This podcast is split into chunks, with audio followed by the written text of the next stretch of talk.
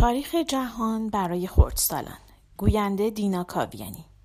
بخش 23 جنگ یونان و ایران. سالها پیش از این بین یونانیان و ایرانیان جنگی در گرفت. خب اون موقع همینطور بود. پادشاه ها برای اینکه کشورشون رو بزرگ کنند به سرزمین های اطراف حمله می کردند. کوروش پادشاه بزرگ ایرانیان بود که بر ایران، بابل و کشورهای اطراف حکومت می کرد. تقریبا بیشتر سرزمین های اطرافش رو گرفته بود غیر از یونان و ایتالیا در سال 500 پیش از میلاد مسیح پادشاه تازه‌ای بر ایران حکومت می‌کرد به اسم داریوش داریوش روی نقشه نگاه کرد و دید حیفه که سرزمین به این بزرگی داره و یونان رو که یک کشور خیلی کوچولوه نتونسته بگیره. برای همین فکر کرد که بهتره به یونان حمله کنم و یونان رو هم جزو ایران بکنم. البته یه مشکل اساسی وجود داشت. یک سری افرادی که قوانین ایران را رعایت نمی کردند به یونان فرار کرده بودند و یونان به اونها پناه داده بود و داریوش هم اصلا از این قضیه خوشش نیامده بود. برای همین می‌خواست یه درس عبرتی به یونانی ها بده. برای همین به داماد خودش مردونیه گفت که به یونان بره و یونان رو تصرف کنه.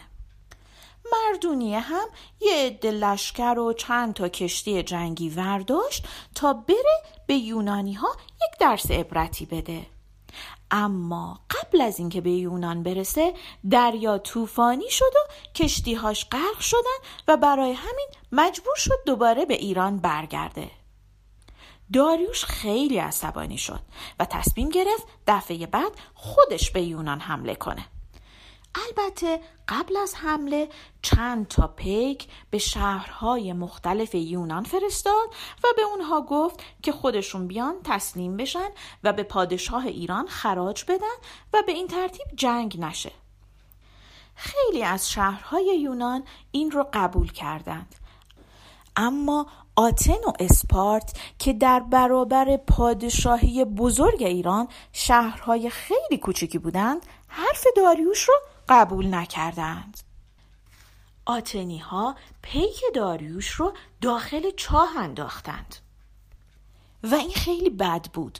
می‌دونید چرا؟ برای اینکه در روزگار قدیم فرستاده ها، پیک ها و سفیرها در امان بودند.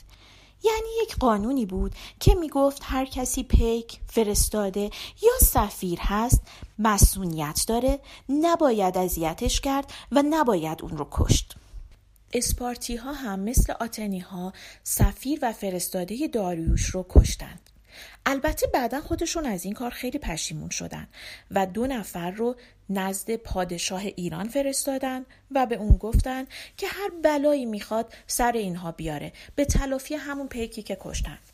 اون دو نفر اسپرتیاس و بولیس بودن که هر دو از خانواده های خیلی محترم اسپارت بودند. این دو نفر پیش پادشاه ایران اومدن و به پادشاه ایران گفتند هر کیفر و مجازاتی داره می‌تونه روی اونها انجام بده. اما پادشاه ایران که مردی بود که به قوانین احترام میگذاشت هیچ بلایی سر اون دوتا نیورد و اون دوتا رو صحیح و سالم برگردوند و گفت قانون شکنی بده و حتی اگر دیگران هم قانون شکنی کرده باشن اون این کار رو نخواهد کرد البته ماجرای فرستادن این دوتا اسپارتی پیش پادشاه ایران مال زمانی بود که دیگه پادشاه ایران به اسپارت حمله کرده بود و اسپارتی ها فهمیده بودند که زورشون به پادشاه ایران نمی‌رسه. خب برگردیم سر ماجرای خودمون. گفتم که آتنی ها و اسپارتی ها پیک های پادشاه ایران را کشتند. داریوش آماده جنگ با یونان و اسپارت شد. برای رسیدن به یونان داریوش باید از دریا عبور می کرد. برای همین به کشتی احتیاج داشت. البته اون موقع کشتی بخار نبود. کشتی ها با بادبان و پارو حرکت می کردند. کشتی های بزرگ در هر طرف سه رده پارو داشتند یعنی سه طبقه پارو و پاروزن ها پارو می زدند تا کشتی پیش بره به این کشتی ها کشتی های سه رده ای میگن داریوش با حدود 20 هزار یا چهل هزار سرباز به یونان و اسپارت حمله کرد. این بار دریا طوفانی نشد و سپاه ایران به سلامت به ساحل یونان رسید و وارد دشت ماراتون شد. از ماراتون تا آتن هفت فرسنگ راه بود. این عدد رو یادتون نره. فرسنگ واحد اندازهگیری فاصله در قدیم بوده و هر فرسنگ تقریبا معادل 6.5 کیلومتره. وقتی آتنی ها فهمیدند که ایرانی ها به ماراتون رسیدند خواستند که با عجله به اسپارتی ها خبر بدن که به کمک اونها بیان ولی اون موقع خب تلفن و تلگراف و وسیله ارتباطی نبود برای همین یکی از دونده های مشهورشون به اسم فیدی پیت رو خبر کردن که به اسپارت بره و به اونها بگه که ایرانی ها حمله کردن و برای کمک به آتن بیان.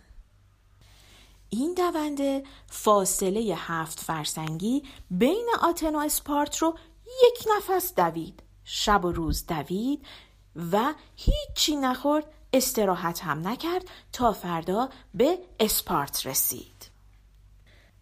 وقتی خبر رو به اسپارتی ها دادند اسپارتی ها گفتند ما خیلی دلمون می‌خواد به شما کمک کنیم ولی الان نمی‌تونیم لشکر کشی کنیم چون ماه تموم نیست. یعنی چی؟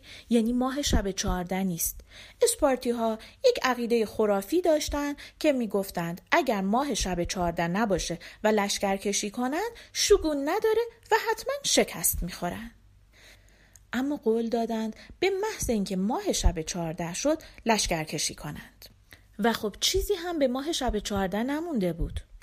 اما آتنی ها نمی‌تونستند صبر کنند چون می‌دونستند ایرانی ها خیلی زود به آتن می‌رسند و اصلا دلشون نمی‌خواست این اتفاق بیفته. برای همین همه جنگجوهای آتن جمع شدند و به طرف دشت ماراتون جایی که ایرانی ها اتراق کرده بودند حمله کردند. رهبر و فرمانده آتنی ها میلتیاد بود. حدود ده هزار آتنی همراه میلتیاد برای جنگ اومدند. هزار نفرم از شهرهای اطراف به کمک آتنی ها اومدن و حدوداً یازده هزار نفر برای جنگ با ایرانی ها آماده شدند. یونانی ها در این جنگ پیروز شدند. علت پیروزیشون می‌دونین چی بود؟ این بود که یونانی ها با دل و جون برای حفظ کشورشون جنگیدند و مثل ایرانی ها نبودند که فقط دلشون بخواد بیان یک کشور دیگه ای رو هم به کشور بزرگشون اضافه کنند. خب یونانی ها از این پیروزی خیلی خوشحال شدند و دلشون می‌خواست زودتر خبر رو به مردم آتن برسونن. برای همین فیدیپیت دونده مشهور دوباره شروع به دویدن کرد. این دفعه از ماراتون به طرف آتن. ولی یادتونه دو روز چند روز قبلش از آتن به اسپارت دویده بود و هنوز خیلی خسته بود. برای همین تا به آتن رسید و همونطور نفس نفس زنان خبر پیروزی رو به آتنی ها داد همونجا افتاد و مرد. به افتخار این دونده در مسابقه های المپیک مسابقه دوی به اسم دوی ماراتون برگزار میشه که دونده ها همین مسافت رو که تقریبا حدود 41 کیلومتر و 8 دهم میشه می‌دوند. جنگ ماراتون در سال 490 پیش از میلاد مسیح اتفاق افتاد و یکی از مشهورترین جنگ های تاریخه.